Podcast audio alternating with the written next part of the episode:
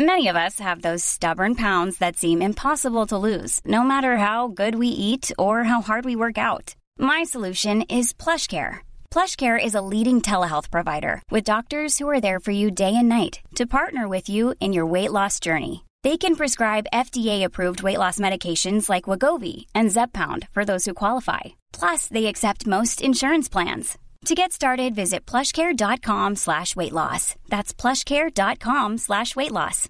A couple of years ago, a cop was shot dead on a deserted pier in the tiny nation of Belize. The only other person there that night was a frightened young woman found covered in blood. By all appearances, it was an open and shut case. But not in Belize, where this woman was connected to a mysterious billionaire who basically runs the place. Justice will not be served in this case. She's going to get away with it. Or will she? White Devil, a Campside Media original. Listen wherever you get your podcasts. Hey, I need you to pay close attention to this message. It is not an ad. This is about Canadaland, and this is about you. You need to know that the news crisis is about to get a lot worse. You've heard about the layoffs. We're about to have news closures. And it's very likely that we're going to be seeing the defunding of the C B C. Where are you going to get your information from? What can you do about this? You can support Canadaland. We need you to. And so for this month and this month only, you can become a Canadaland supporter and get everything our supporters get for just two dollars a month. That is an almost eighty percent discount. The clock is ticking on this. It disappears at the end of the month, and then we will not offer it. We need your support. We need to keep news coverage alive in Canada. Go right now to Canadaland.com slash join. And thank you. This episode of Canadaland is brought to you by Douglas, a mattress that is trusted by more than two hundred thousand Canadians from coast to coast to coast. It's a great mattress at a very reasonable price point. Comes with a twenty-year warranty. And a great deal for our listeners. Douglas is giving you a free sleep bundle with each mattress purchase. Get the sheets, pillows, mattress, and pillow protectors free with your Douglas purchase today. Visit douglas.ca slash Canadaland to claim this offer. That is douglas.ca slash Canadaland.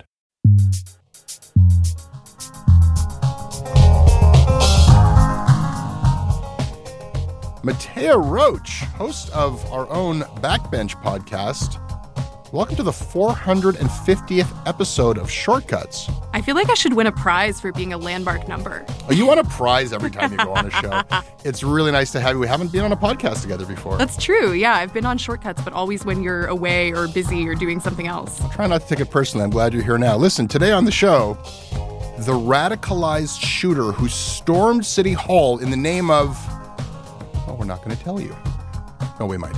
Also, the new global order of internet governance that applies to Taylor Swift and only to Taylor Swift. Welcome to Shortcuts, where we talk shit about the news.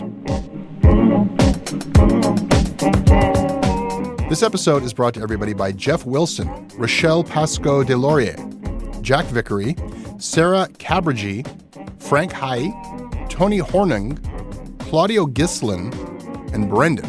My name is Brendan Allen, an artist, teacher, and papa, and I live in Toronto.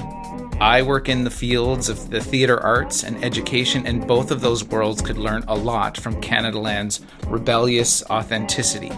I listen to Canadaland for the hustle.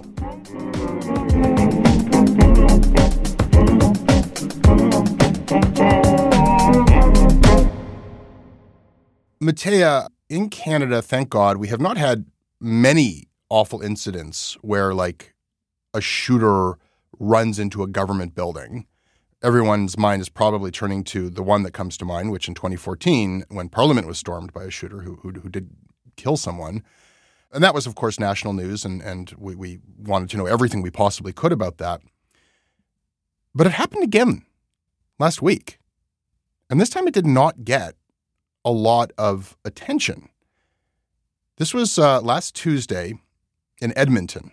According to Edmonton Police Service, a shooter parked his vehicle in the City Hall parkade at ten eighteen a.m., entered the building from the parkade. Once inside City Hall, he lit several handheld incendiary devices, believed to be Molotov cocktails, that caused a small fire outside an elevator. He then fired several rounds from a long gun into the ceiling, walls, and windows.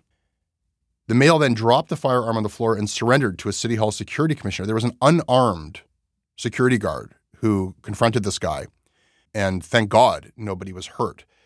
Then over the course of hours, reportedly, uh, there was like a grade one class that was evacuated. The mayor was evacuated. This guy stormed City Hall and and shot off his gun and shot off these explosives. Here's how this was covered on The National, on the C B C's uh, flagship newscast.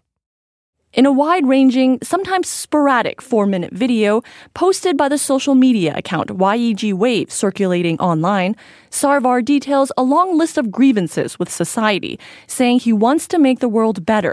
It is not clear where or when the video was recorded. Huh. We don't hear the video from the C B C, nor do we know what these grievances with society are. Uh, that's consistent with the C B C's article, where they say that uh, they confirmed that the guy, they, they went to the trouble of confirming like that this video was Sarvar. Uh, they confirmed with people who know him. And they say he describes wide-ranging thoughts about modern society while referencing a mission. What these wide-ranging thoughts are, C B C does not tell us. Other media did tell us what was said in the video. And he lists quite a few reasons. Global News, uh, Postmedia newspapers, Globe and Mail initially did not get into details, but then eventually they they did an update story where they did. And of course, you could just go find this video online. So let's let's uh, it's a four minute video. There seems to be internal cuts, and I don't know if he edited the video or if somebody else did. Um, but it was posted by Y E G Wave in Edmonton, and uh, let's listen to uh, some of this video. Assalamu alaikum, brothers and sisters. Um, before I do my mission, I want you all to know that I am not a psychopath. I do not believe in bloodshed. I am not one of these monsters that hurt children, that hurt innocence, and that promote wars or uh, destabilization of our society. I'm just tired of seeing the tyranny and corruption taking over our society and our lives. Um, good, honest, and God-fearing men and women must be our doctors, law enforcement, diplomats, politicians, and teachers that raise up, uh, rise up against this wokeism disease that's leading our generation into deception. We need to rise up against this uh, inflation, housing crisis, the unrest uh, that's happening between us because of multiculturalism, due to religion, race, and all that stuff. This needs to come to an end with one another. Leaders, officials, and anybody that has hands into this um, corruption, into this genocide that's going on in Gaza and throughout the world, anybody that is uh, destabilizing other countries, hurting their community, uh, what do you call, should feel ashamed of themselves. And inshallah, we will rise against you guys and we'll put you on trial. As immigrants, we must understand that we are part of this agenda. We're not here for no reason. This is a man-made war. This is a man-made uh, immigration crisis that we're all here. But uh, instead of hate and anger in our hearts, we must spread love, uh, respect one another, show honesty with one another, and promote pro-life and work with one another uh, to build our economy, our country. We all need to rise up. We all need to stop uh, being on our phones. We gotta uh, promote a healthy social life where we all communicate with one another, see each other. We need to start filtering our water. We need to watch what we're eating. We gotta start eating healthy. Our officials need to start promoting healthy choices, healthy diet, exercises. They need to unite us all as one, and we all gotta start doing something positive for our society. Look what's happening. We all know what's going on, and we cannot turn a blind eye. I'm not turning a blind eye.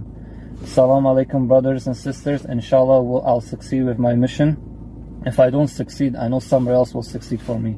Assalamu alaikum.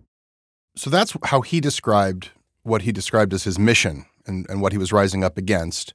And that's the information that I think C B C decided, they made a decision not to share with the public, whereas other news organizations did. Why do you think they would have withheld that?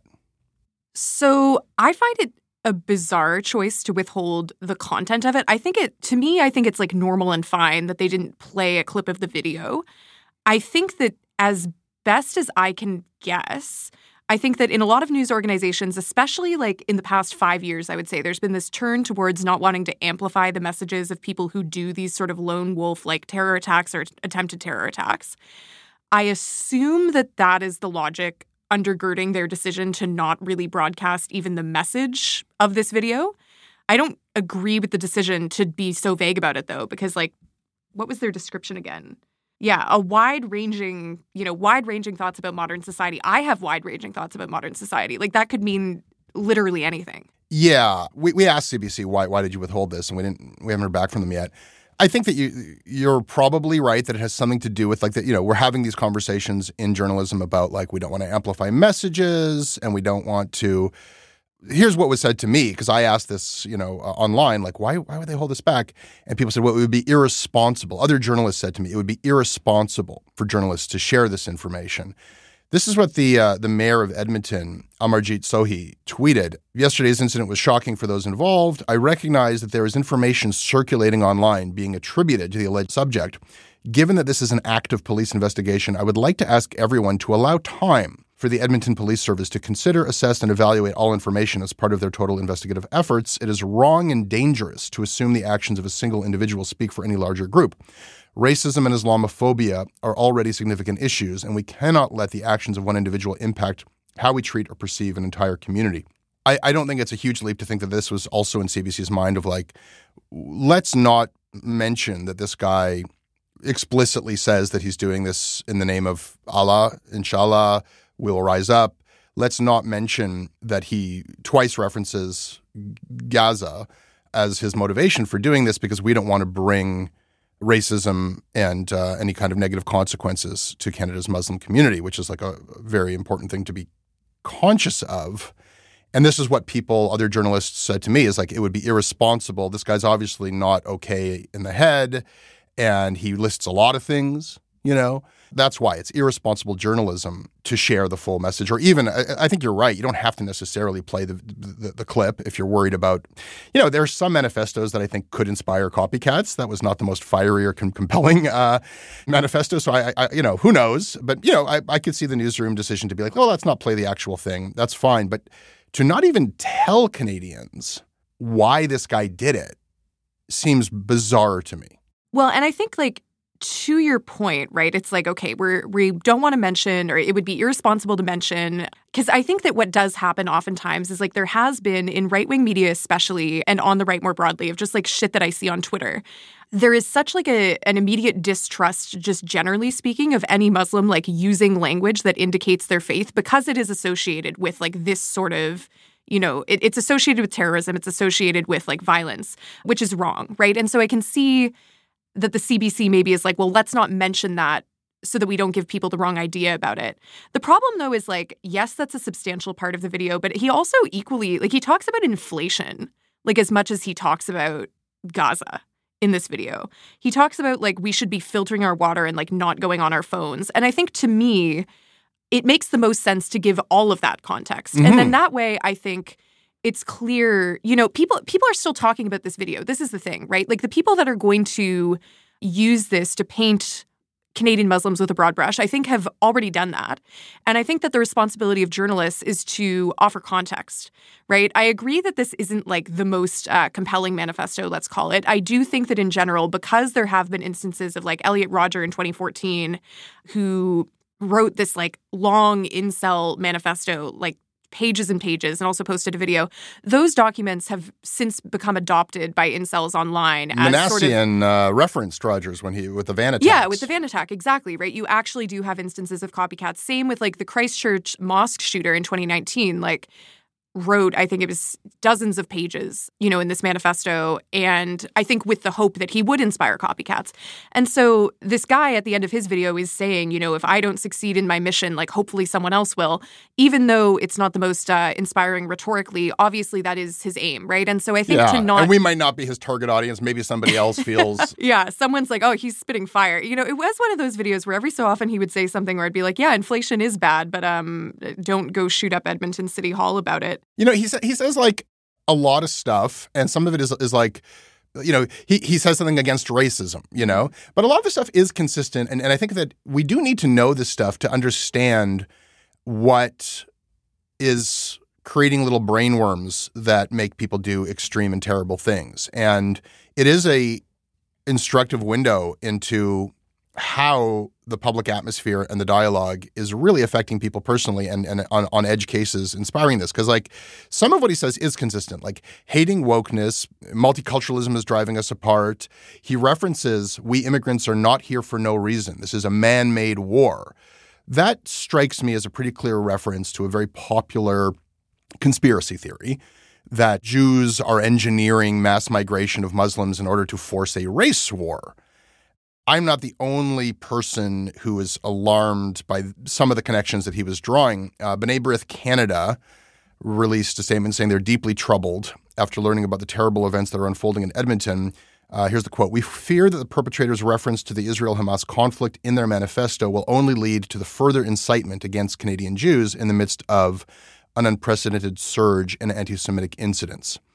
So the fact of the matter is that the outrage over events in Israel, Palestine, are inspiring violence. In addition to all kinds of legitimate protests, there have been acts of extremism and violence. And, you know, some communities are much more affected by those than others. And I think that when you are talking about responsibility in journalism, the basic responsibility to tell people what is happening in their cities, for people in Edmonton to know why this happened, for people across Canada to know, this is this is another incident in which one of the reasons given was this the, this very disgusted and outraged, passionate feeling is one of the reasons why this guy took a, some people are identifying as a rifle, and I guess created like Molotov cocktails and went into City Hall and exploded a device and shot off his gun. And this could have been so much worse. If your idea of responsibility in journalism is about obscuring that information from the public, that's being responsible. I would say that we have a more primary responsibility to inform the public.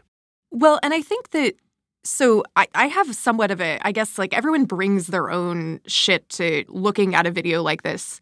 I interpreted sort of some of his remarks about this is a man-made crisis to refer to, I think it's a common, I would say, well, I, I don't even want to say right-wing talking point. I think it's being embraced across the spectrum now.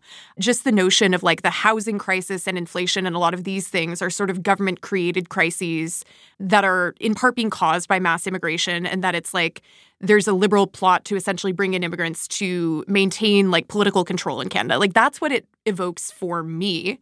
I don't think that that means that your interpretation of it and the B'nai B'rith interpretation of it is necessarily wrong. I just think there's like multiple ways to read the video. And because it is sort of like, again, not the most coherently articulated, I guess we need to be able to talk about it to sort of make these connections yeah. and figure out what is being meant. It's sort of like whatever the conspiracy soup is that's out there, you can go wild trying to like figure out or make sense of it because it doesn't make sense. Mm-hmm. But people do put all these things, you know, we, we, we needed to know that the guy who went to the, the Pizzagate shooter, mm-hmm. we needed to know that this ridiculous Pizzagate conspiracy theory is what inspired him to go to Cosmic Ping Pong and fire off his gun. Mm-hmm. We didn't need to know the contents of his l- lunatic mm-hmm. manifesto, mm-hmm. but we do need to know, like, this is what's in the, in the air that's causing people to lose it. Well, and I think that when you are in an atmosphere where conspiracies are rife, and then you have, I think it's especially bad for the C B C to be the actor that is withholding information, given that already there is this notion that, you know, there's censorship. It's like, you know, the woke C B C is not telling us the real news. This, I think, is implying that there is information that is too dangerous for people to know, which in an environment where people are already latching on to conspiracies and already latching on to the notion that there are things that are not able to be openly discussed, I think that to then actually have that as a policy that's being implemented by the C B C just, like, gives credence to that method of thinking about things. So, again, I really do disagree with, like, the sharing of substantial clips of the video, and I think that circulating it, you know, however inarticulate it may be, is, like, not the best thing. But yeah, I, I think the Pizzagate analogy is perfectly makes perfect sense, right? Because I think that if you were to report on that story in particular and not say, well, this is, like, what was the the framework that the person was thinking of when they went and did this, I think you sort of do almost lend credence to the idea of, like, maybe there was something there that they were acting on. Yeah, I think you raise a really good point. I mean, I've seen that kind of conspiracy thinking online and people saying, like, oh, look, the, you know, the, the woke multicultural mayor of Edmonton is telling the woke multicultural Trudeau journalists at the C B C to suppress this information and they dutifully blah, blah, blah, blah, blah. It it, it lends fuel to another conspiracy theory. which, you know, whatever, conspiracy theory theorists are going to theorize, but, like, don't help them. And, you know, trust in journalists is at an all-time low. Like, it's, I think it's irresponsible not to tell people what the heck's happening when, when that's your job. Yeah, I think for me it's like, it... journalism ideally should be telling you what is happening and not telling you what to think about what is happening. And I think choosing deliberately to withhold certain information is a form of telling you what to think about what's happening. This episode is brought to you by the Center for Addiction and Mental Health. Right now, there is an opioid crisis. Right now, there is a mental health crisis. But right now, it is Mental Health Week. And what that means is you can do something about these crises. You can help people. You can help C A M H save lives. They offer treatment with dignity, and they are doing cutting-edge research. I don't know if anybody listening to this is untouched by this crisis. You can see it in the downtown of every city in this country. You certainly feel it in Toronto. This is not something happening to other people. These are our friends. These are our communities, our families. We are all touched by addiction. We are all touched by the mental health crisis, and we all share responsibility to do something about it. Helping C A M H is something you can do about it. Help change mental health care forever. Your support will help C A M H build a future where nobody is left behind. Donate at camh.ca slash Canadaland to help them treat addiction and build hope. This episode is brought to you by Douglas, a mattress trusted by more than two hundred thousand Canadians from coast to coast to coast. Trust is important. There are a lot of mattress lies out there, a lot of mattress liars. And I, I, I didn't intend the pun, but it occurred to me that there is one as I was saying those words. Listen, I am not lying to you. Uh, I have uh, experienced the Douglas mattress. It is an exceptional mattress at a surprisingly affordable price point.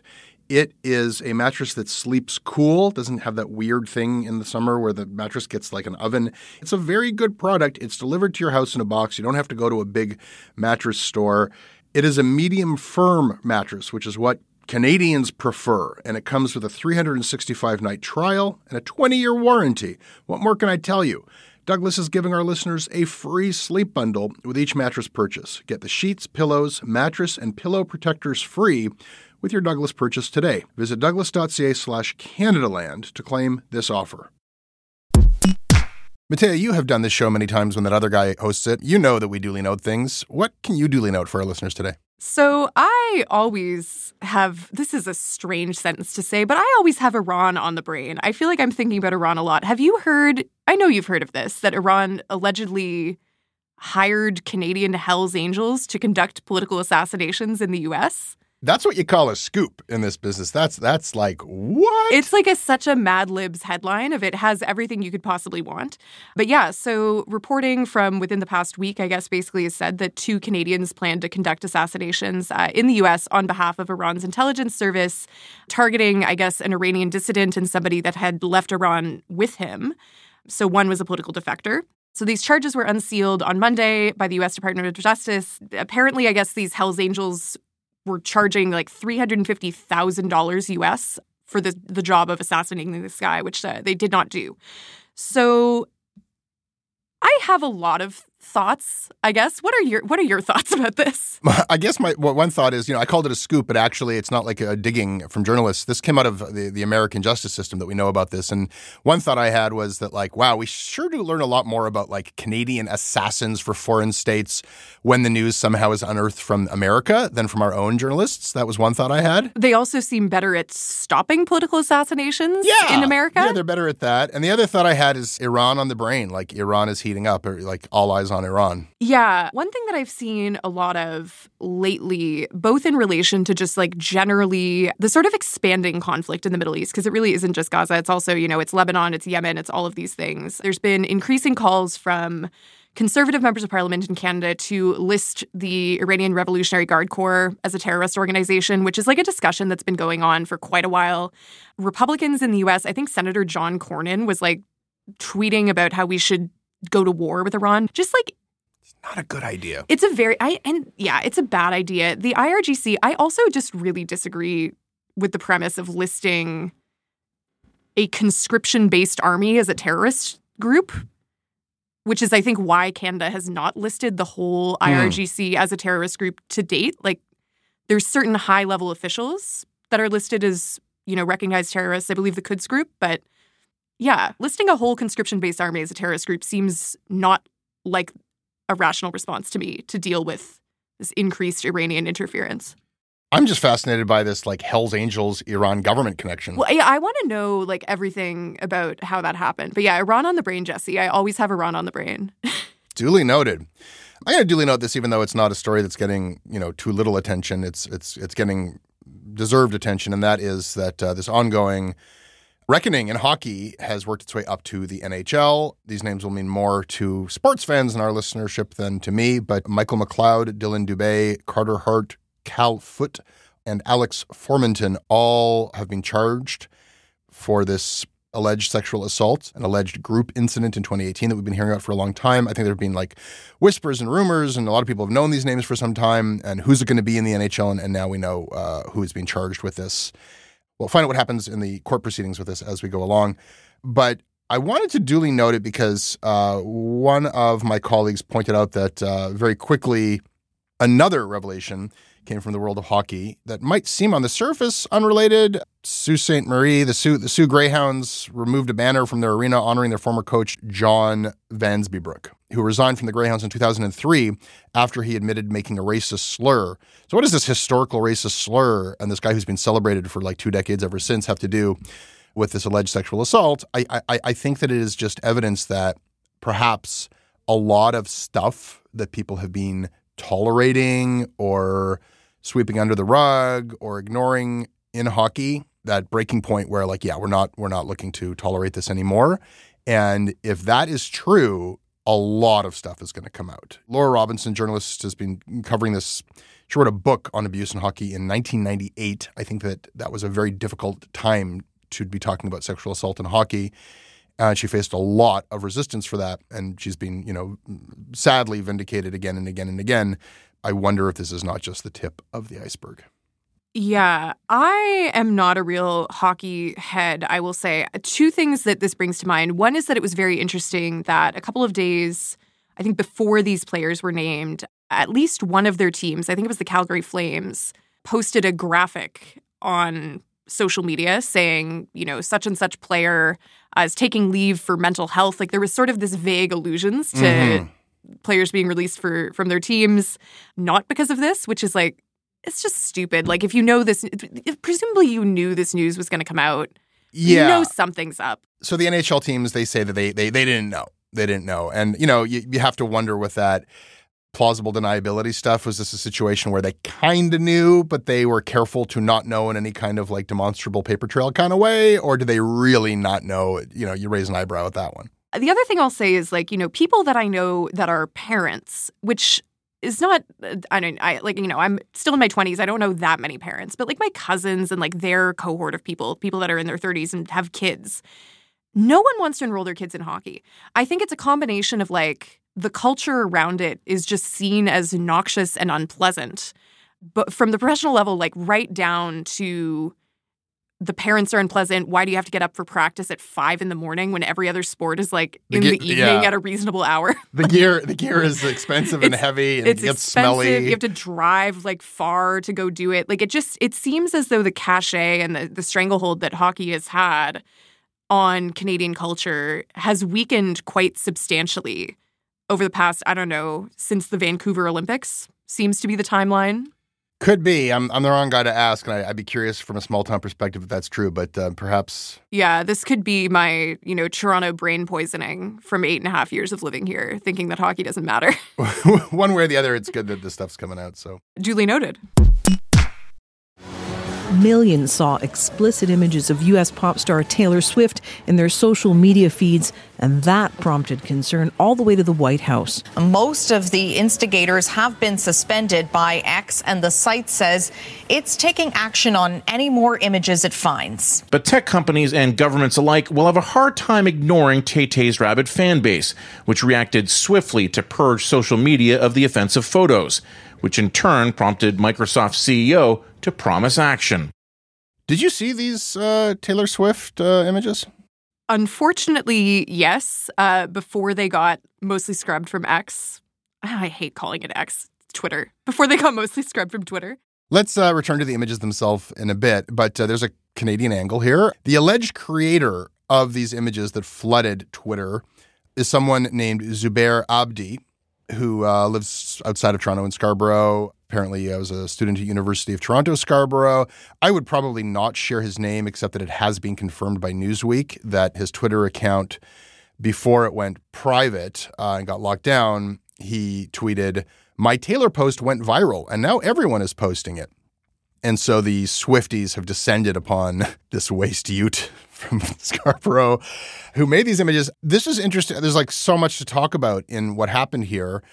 I did not see the images when they were apparently flooding and inescapable on Twitter. And it was interesting to me, like, what is the law of the internet? It's like you can't remove anything. Taylor Swift has power. Like, not only were the images not, like, easy to find, but if you search for Taylor Swift on Twitter, like, she she she removed herself from Twitter. Okay, these are not powers that the normal person or even the normal celebrity has. Deep fake porn has been a reality for a long time. It's been around, and and uh, A I-generated images of celebrities. Like, there have been a lot of people who have wanted to have things removed from Twitter. Taylor Swift gets action. Swifties get action. The White House chimed in on this. It is alarming. We are alarmed by uh, the reports of the, of the circulation of images that you just laid out, uh, false images to be more exact, and it is alarming. So, you know, one thing here is, you know, there's been all this talk about a, a, an anti-deepfake law and better regulation of these images for everyone, but like there, there seems to be a different standard of regulation for Taylor Swift and Taylor Swift alone. I mean, good good for her. Good for her. Like, this is this is the thing. I am so, I'm so ambivalent about the concept of Taylor Swift and like just the the amount of space that she takes up in the culture.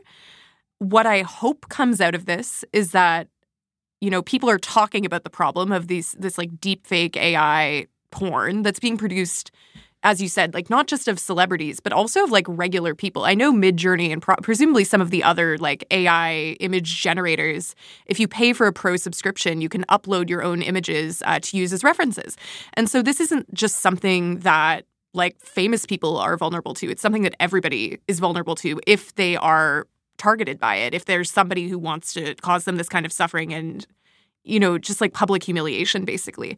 So my hope is that maybe this is a conversation starter and we get some real regulation of these deepfakes and of specifically pornographic images made through A I. But we'll see.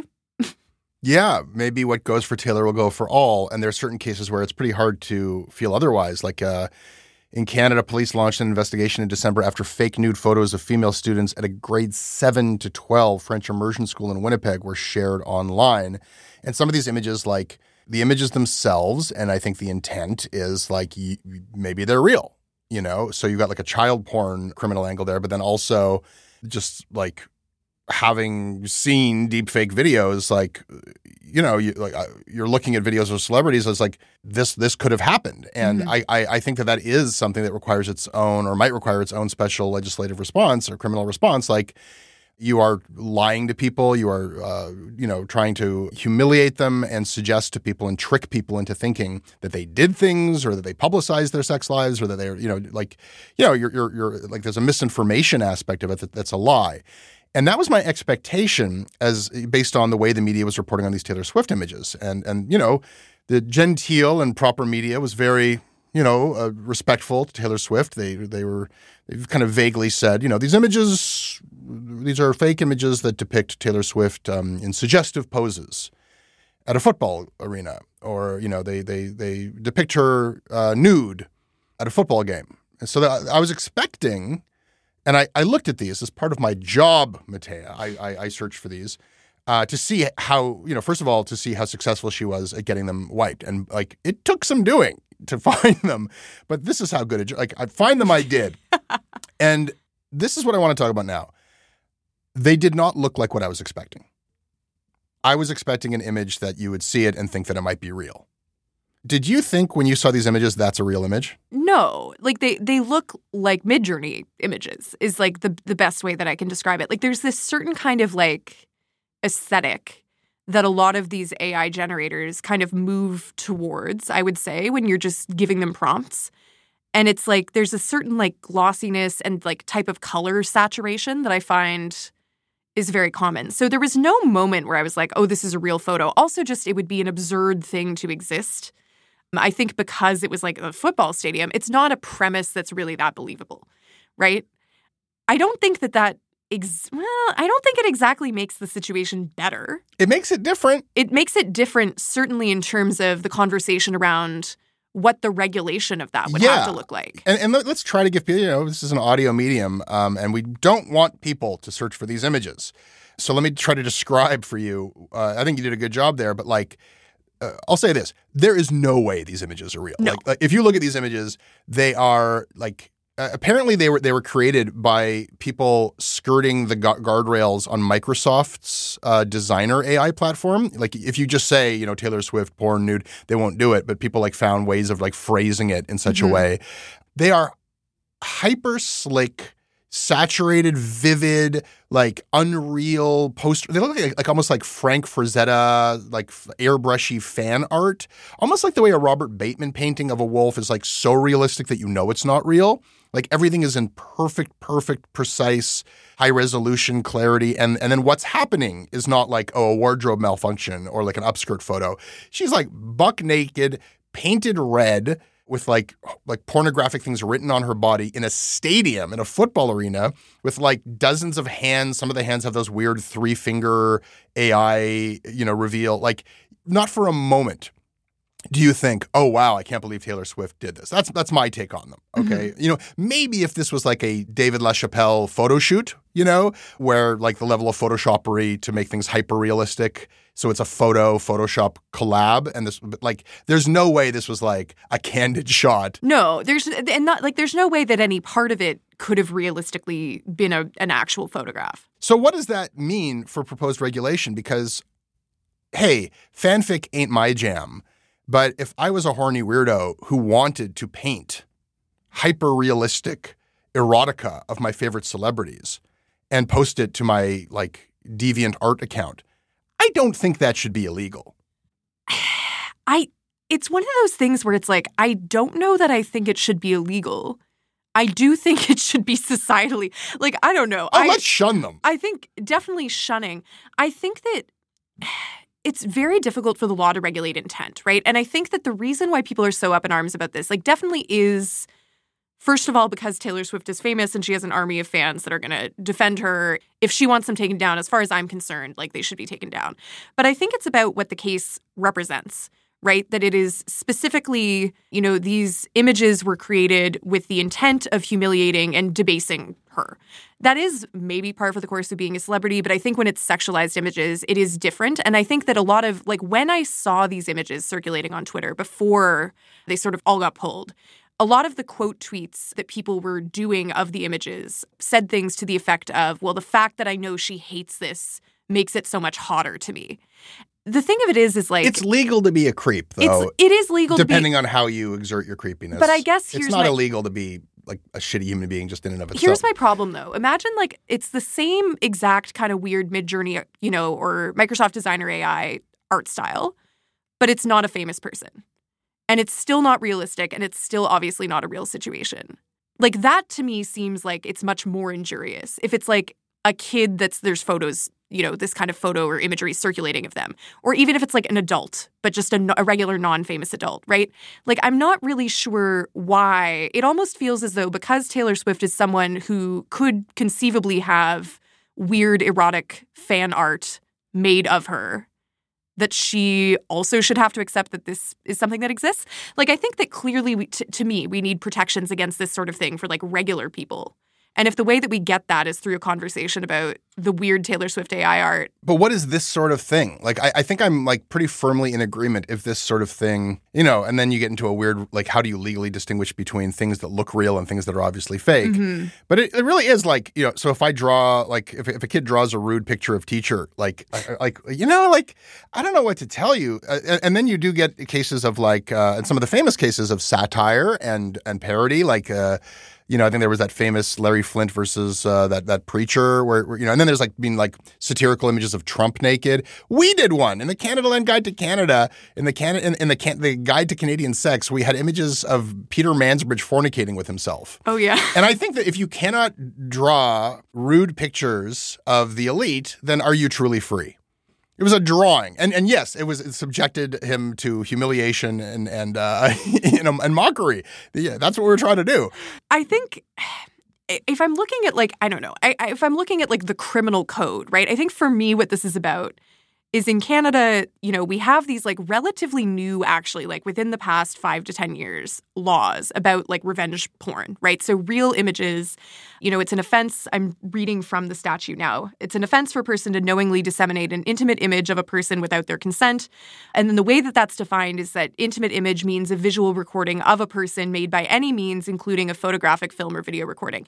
So this is legislation that was written before these sort of deepfake or A I images were really, like, yeah. prominent or good enough that they could reasonably fool anybody. Well, but we're talking about real images. We're that, talking about real images. That people are, are, are, are you know, was shared intimately, um, privately, and then somebody says, uh, I'm mad at my ex, I'm going to put this on the internet. Yeah, or... Absolutely illegal. Yeah, absolutely, absolutely illegal. Absolutely should be illegal. The other prominent cases would be, you know, there was, like, the Rehtaeh Parsons case in, I forget which year, but it was when I was in high school, yeah. um, and it was in Nova Scotia. So it was, like, a huge deal, where it was a video of her being sexually assaulted that was shared around, right? Like, obviously illegal, obviously wrong. I think that maybe there's some sort of line to be drawn where, you know, because I, I agree, like, I think it's bad generally to put limitations on art. I think that there's, like, you know, the, the sort of U S law, I know it when I see it, definition of pornography and obscenity uh, obviously does not work and restricts, I think, a lot of very legitimate and important expression. I don't know if maybe there's a line to be drawn of, you know, intimate images that are based on real images of a person in the sense of, like, with these A I image generators, uh, they're working off of real images that exist.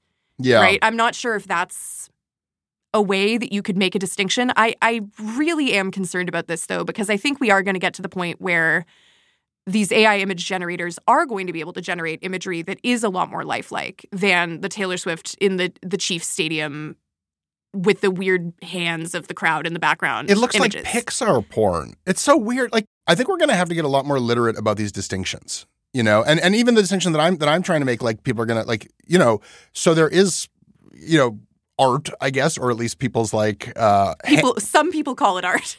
And then, like, if you've just got a machine churning out this stuff, you know, that might be a hard defense to make, you mm-hmm. know? Uh, like, you, you could imagine an automated process where machines just, like, going through lists of top ten celebrities, top one hundred celebrities, throwing the stuff online and getting clicks off of it for money. Mm-hmm. It's, like, it's pretty hard to call that art in any way, yeah, shape, or form. Like, let me put it this way. Like, I think that if this case goes to any court and the guy who generated this image tries to defend it as legitimate artistic expression, I think he's going to have a, a real uphill battle.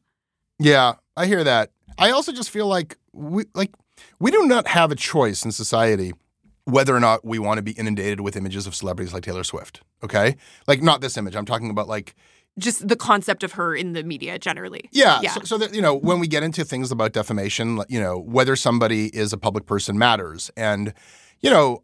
I've, like, I come from, like, uh, I don't know, a Gen X cultural tradition of, like, alternative uh, satire and subversion of mainstream culture where, you know, you'd have cartoonists taking, you know, Mickey Mouse and doing Mickey Mouse porn, like, like you know, just, like, turning this stuff on its ear and saying, look, I don't have a choice about being in this culture, this, like, you know, shopping mall uh, culture where celebrities are rammed down my throat twenty-four seven, but I, I can make art and I can, you know, my subconscious is now inundated with this stuff. Like, it's kind of like a Robert Crumb kind of thing. Like, mm. so it's like, I'm, I'm very familiar with art that takes pop culture and turns it into, like, often drawing on things that are in that pop culture to begin with. Taylor Swift has a lot of highly sexualized imagery, you know?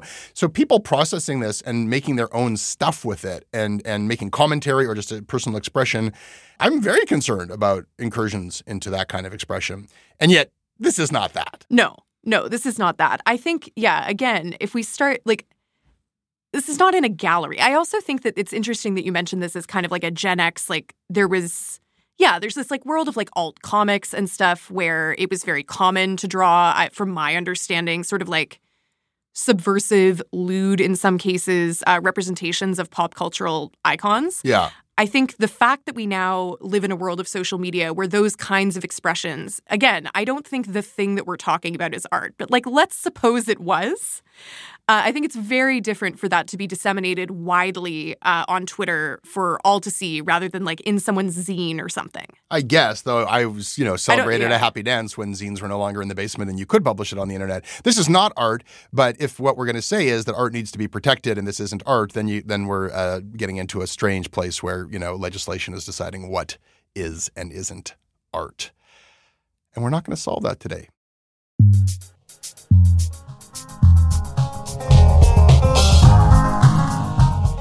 That is Shortcuts. Mattea, this was so much fun. Thank you. Let me on again sometime when you're working. Let's do it. Uh, I can be emailed about this or anything else at jesse at canadaland dot com, and I read everything you send. Mattea Roach, where can people find you? You can find me on The Backbench. We release episodes every two weeks. We released one that I'm quite proud of this week about the recent I C J proceedings uh, between South Africa and Israel. You can also find me on Twitter at Mattea Roach, and you can email me at mattea at candaland dot com. I read most things you send me. This episode is produced by Aviva Lassard with additional production by Caleb Thompson. Our managing editor is Annette Ajofor, and our editor-in-chief is Karen Pugliese. Our theme music is by So Called. Syndications by C F U V, one oh one point nine F M in Victoria. Visit them online at c f u v dot c a. If you value this podcast, our analysis, our discussions, the journalism that we do, um, support us. We need you to. We rely on listeners like you to pay for our journalism. And as a supporter, you'll get premium access to all of our shows without ads. You'll get early releases and bonus content, exclusive newsletters, discounts on our merch, invites and tickets to our live and virtual events. Uh, but the reason why you, you hopefully will decide to do this is because we have a real problem with journalism in this country, and supporting Canadaland is something you can do to keep journalism around and free and accessible to everybody else. Uh, here's how you do it. Click on the link in your show notes or go to canadaland dot com slash join. You can listen ad-free on Amazon Music, included with Prime.